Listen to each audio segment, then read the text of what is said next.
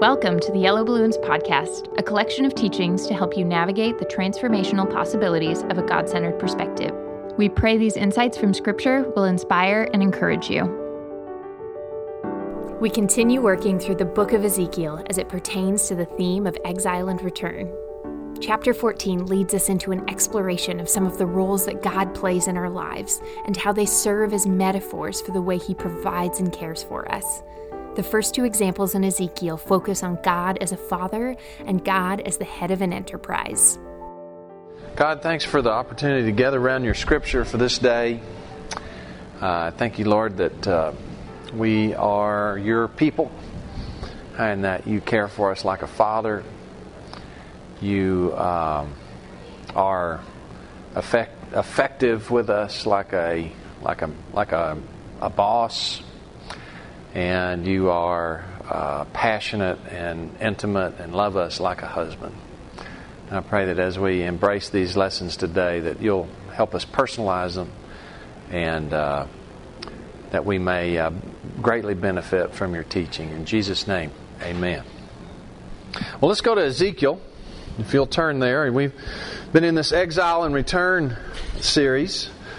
Jeremiah, Lamentations, now we're in Ezekiel. Jeremiah was a prophet to the nation from from Jerusalem. He never went into exile. And he wrote Jeremiah both before and after the exile. He declined to go to Babylon, even though he could have gone. And so Jeremiah was one of the preeminent exile prophets, staying in Jerusalem the whole time. Ezekiel went in the second wave. Daniel goes in the first wave, which was in 605. And then 597, Ezekiel goes. Ezekiel is in the countryside of Babylon, prophesying. And Daniel is actually in Babylon itself in the administration. So we get these three perspectives on the same time period, and we've talked about all these minor prophets. Almost all of them have something to do with this time period in exile, as well as 1st and 2nd Chronicles. So the Bible spends a large percentage of its pages on this episode, the exile and return, and we're going to try to look for the lessons in it. Last week we introduced the book of Ezekiel, and we met these crazy creatures. These giant things with four faces. You remember the four faces that they had? Ox, eagle, man, lion. Yep, those are the four faces. And these giant things and this big thunderhead with the boiling fire and God and His throne on top and these voices coming out. And they're always going straight on. And we talked about how this message that God is giving to Ezekiel, where He gives Ezekiel the call, He says, I'm asking you to go and tell people what I want you to tell them and do what I ask you to do. And it's not going to be easy, and it's not going to be brief, and it's going. And people generally are not going to listen to you. And I come in, and I just want you to tell them anyway. Just keep on talking. And it's a very difficult job that God gave Ezekiel to do. And these crazy creatures show up again in chapter 10, and it's a big surprise who they are. So let's look at chapter 10 of Ezekiel. And let's look at verse 15. Let's see. Let's go 14. Let's see. Let's go back to 12. And their whole body, with their back, their hands, their wings, and their wheels that the four had were full of eyes all around. As for the wheels, they were called in my hearing wheel. You've heard that before, right? Each one had four faces. The first face was the face of a cherub. That's a little different. The second, the face of a man. The third, the face of a lion. The fourth, the face of an eagle. And the cherubim were lifted up. This was the living creature I saw by the river Chebar. The river Chebar is where the first vision happens. So who is this crazy creature? Well, what is this crazy creature? An angel. What kind of angel? A cherub. Now, when you think of cherub, what do you think of? Yeah, fat cheeks, Yeah, precious moments. A little naked thing with a little arrow. And isn't that hilarious? This is what the real cherub looks like. It's a Star Wars creature with a giant cloud that makes you go ah. So the cherub, you've got the wings. So there was a cherub over the Raiders of the Lost. I mean the Ark of the Covenant, and there's another place where. And this is mostly what we see when we see angels in the Bible. We see these cherubs. So one of the faces is changed in this Ezekiel 10. Instead of an ox, there's a cherub face. And maybe it is that cherubs have ox-like faces. It's possible. Or maybe they just kind of change their faces as the moment requires it. We know from Star Trek that there's animals in the universe that can take on different shapes, right? Isn't that part of what we know? So this is some pretty wild stuff going on here, but I think the point that God is making, at least one of the points, is this is my presence.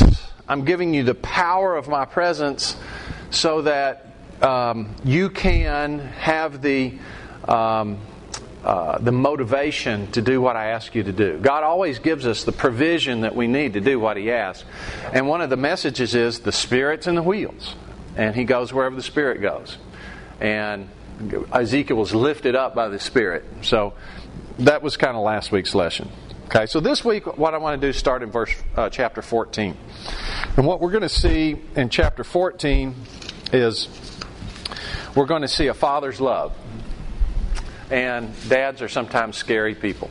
Did you ever have in your life a time where you told people how unfair and how lacking in perspective your parents were? How they just didn't understand your situation. If only they knew, they would do something completely different. And did your parents ever say to you something like, maybe someday you'll understand, but right now this is in your best interest? And then you grew up and you started realizing, wow, gee, my parents weren't as dumb as I thought they were. And then you found yourself telling your own kids exactly the same thing. Everybody, lots of nods. Everybody's gone through this. Well, this is chapter 14 is going to be a parenting chapter. And then we're going to look at chapter 15, one of the real shortest chapters that you'll come across. And we're going to see the sort of boss chapter where God has an enterprise that He runs. And He wants us to be part of that enterprise. And He wants us to be effective. And then we're going to look at chapter 16, and we're going to see the husband chapter. And when we are estranged from God and don't follow His ways, He has a real visceral reaction to it. And we're going to see that. Okay, so let's look at chapter 14. And let's look at this fatherly love. Now, some of the elders of Israel came to me and sat before me. So these are the leaders of Israel, and they came and sat down. And the word of God, of the Lord, came to me saying, Son of Man. Now, Son of Man, is this sort of princely title. Son is the person who runs the enterprise in this family business culture. And this is actually the same phrase that is used of Jesus, Son of Man. So God has given Ezekiel a very elevated position here. He calls him Son of Man. Son of Man, these men have set up idols in their hearts. And put before them that which caused them to stumble into iniquity. Okay? So what does having an idol in your heart cause you to do? Sin. Cause you to sin. Now, I don't know if it's the only thing that caused you to sin. This passage wouldn't require that interpretation. But most certainly, if we see sin, it's likely we have an idol in our heart. Idols are what? What is an idol? Or something we desire. What else? This, especially in this time frame. It's like a physical statue. Well, it could be a physical statue that usually has a physical representation of some kind. We normally have it. But what is it? What is the idol? Something that you trust in. Okay. Yeah, it's something that you trust in to give you something. Remember, we had in Jeremiah, when Jeremiah's talking to the people, and they're trying to get him to go to Egypt, and he said, and they say, well, and he says, don't worship the Queen of Heaven anymore. And they said, well, when we worshiped the Queen of Heaven, we had food and drink, everything we wanted, and when we stopped, then all this disaster happened. And Jeremiah said, yeah, how stupid are you? It's exactly the opposite of what you said. Okay? Because the way what we want is something that we gives us what we desire. That's what an idol is. And it can be an external power. It can be an internal power. It can be another person. It can be most anything. Okay? What are you trusting in to get you what you really desire? Well, these guys had something besides God that they were trusting in. Should I let myself be inquired of by them? Verse 4, therefore speak to them and say to them, thus says the Lord God, every one of the house of Israel who sets up idols in his heart and puts before him what causes him to stumble into iniquity and then comes to the prophet, I the Lord will answer him who comes according to the multitude of his idols. So these guys are coming and saying, here's what we want. And God says, I'm not going to talk to you about what you want. I'm going to talk to you about your idols. These people would be happy to get from God what they want, because God, they'd be happy for God to be another one of their idols, wouldn't they? We're always happy to serve God as long as He's behaving and giving us what we desire. When God says, no, that's not the way I operate. Let's take care of your idols first. The idols are going to cause you to stumble. Now, if you have a child that is really, really dedicated to put their fingers in the light socket, what do? Put a plug them, okay? That's a good thing to do. Let them try it once, okay? I want to work with you on your parenting a little bit, yeah. Did you actually try it yourself? Okay. I have a friend that did, and he has a lifetime scar from it. He, unfortunately, he wanted to put his tongue in it. Yeah, well, this is not a good thing, right, for kids to do this. And they're sometimes really dedicated to that sort of thing, right? That they're just really insistent. It's a great desire of theirs, and they can't understand, why are you getting in my way of doing this? Well, this is the same kind of attitude God has here. You're going to destroy yourselves, and this is not constructive behavior. So I'm going to stop it. Verse 6, therefore says the house of Israel, say to the house of Israel, thus says the Lord God, repent, turn away from your idols, turn your faces away from all your abominations. For any one of the house of Israel or of the strangers who dwell in Israel who separates himself from me and sets up his idols in his heart and puts before him what causes him to stumble into iniquity, then comes to a prophet to inquire of him concerning me, I, the Lord, will answer him by myself. I think this is probably one of the reasons we don't like to come to the Scripture, because God does us the same way. When we come to the Scripture, He's going to deal with, who are you trusting? What choices are you making, if we're paying attention? And our tendency is to say, oh no, that's not what I want. I want to make my wife behave. And I need this job, this employer to behave. I need my 401k to behave. Okay, that tends to be... And God's really interested in the heart, foremost. Verse 9, chapter 10, verse 9 of Ezekiel. And if the prophet is induced to speak anything, I, the Lord, have induced that prophet, and I'll stretch out my hand against him and destroy him from among my people. This kind of attitude needs to be removed. You know, in the New Testament we see sometimes God removing people because they're corrupting the rest of the folks. So, this discipline can be severe. But it's for protection. Verse 12, the word of the Lord came again to me, saying, Son of man, when a land sins against me by persistent unfaithfulness, I will stretch out my hand against it. I will cut off its supply of bread, send famine on it, cut off man and beast from it. Even if these three men, Noah, Daniel, and Job, were in it, they would deliver only themselves by their righteousness, said the Lord God. This is a really amazing passage. And what he's saying here is, normally, three righteous people can preserve a whole nation. That's pretty encouraging, isn't it? You can have an immense impact where you are just by serving God yourself. It spreads and it influences people around them. And it can preserve an entire group of people. And that's the normal circumstance. But there comes a point past which it just doesn't work anymore and God has to judge. And this was such a point.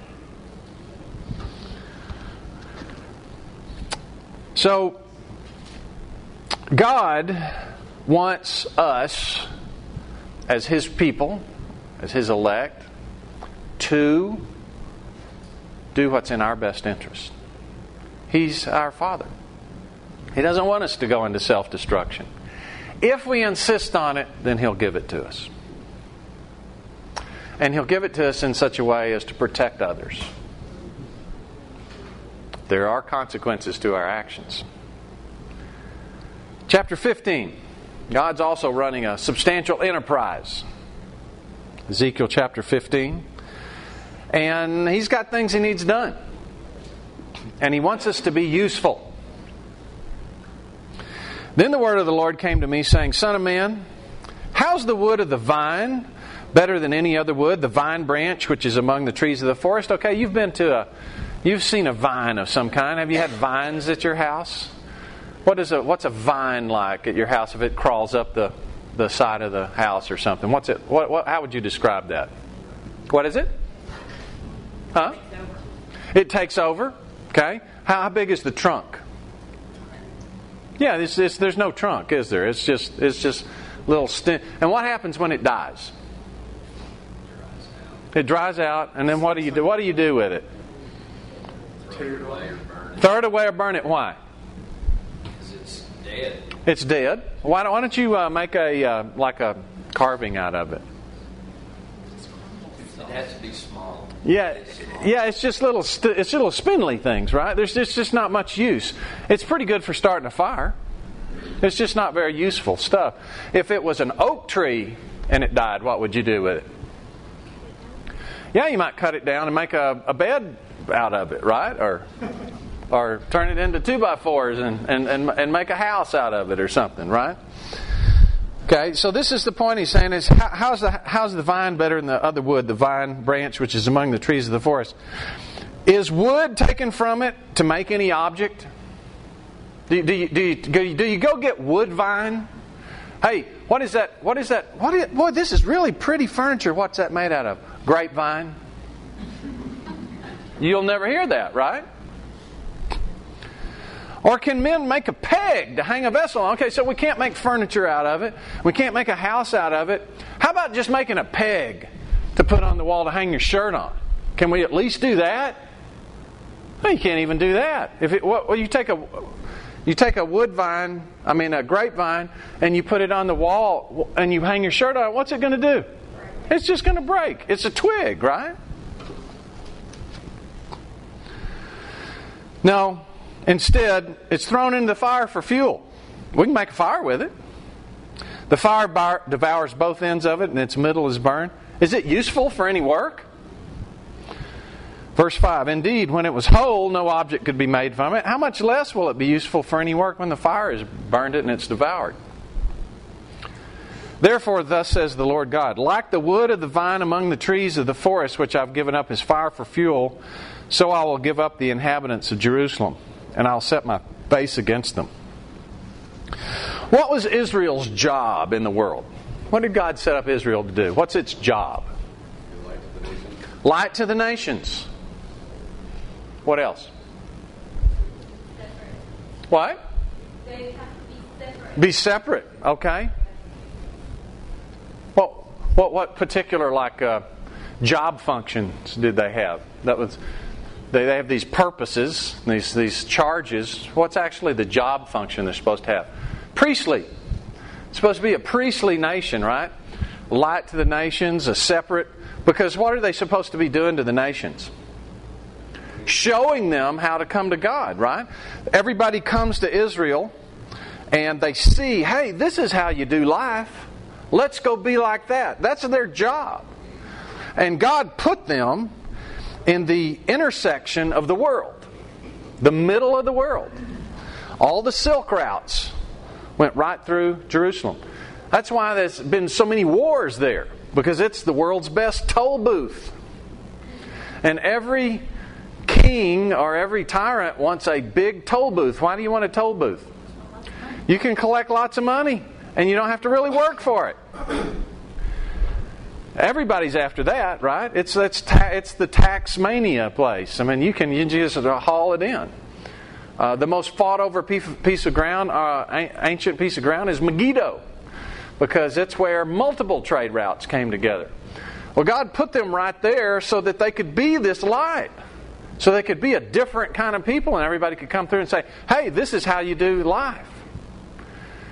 And they're worse off than their neighbors. Now, they're not doing their job.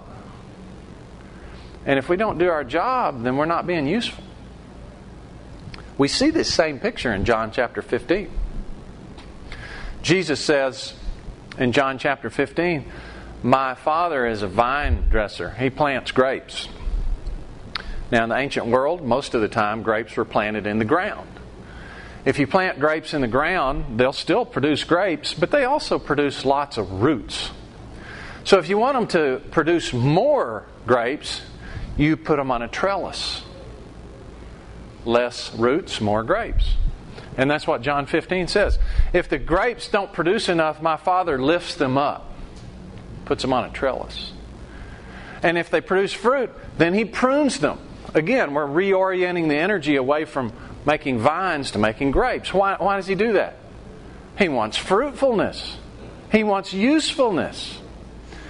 And if they won't produce any grapes, then we're in Ezekiel 15. You just take it and put it in the fire, because that's all it's useful for. God wants us to be useful. And what has He called us to be?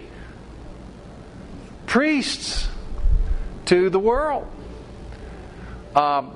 He's called us to be members of a body to one another, to serve one another. And that's our job. And He wants us to be useful. And if we're not, we're not doing our job. This teaching will continue in the following episode. Thanks for listening to the Yellow Balloons podcast. If you want more information on adopting a God-centered perspective, visit our website at yellowbloons.net. And if you have any questions related to what you just heard, we would love to hear from you. Please email us at contact@yellowbloons.net. Thanks for listening.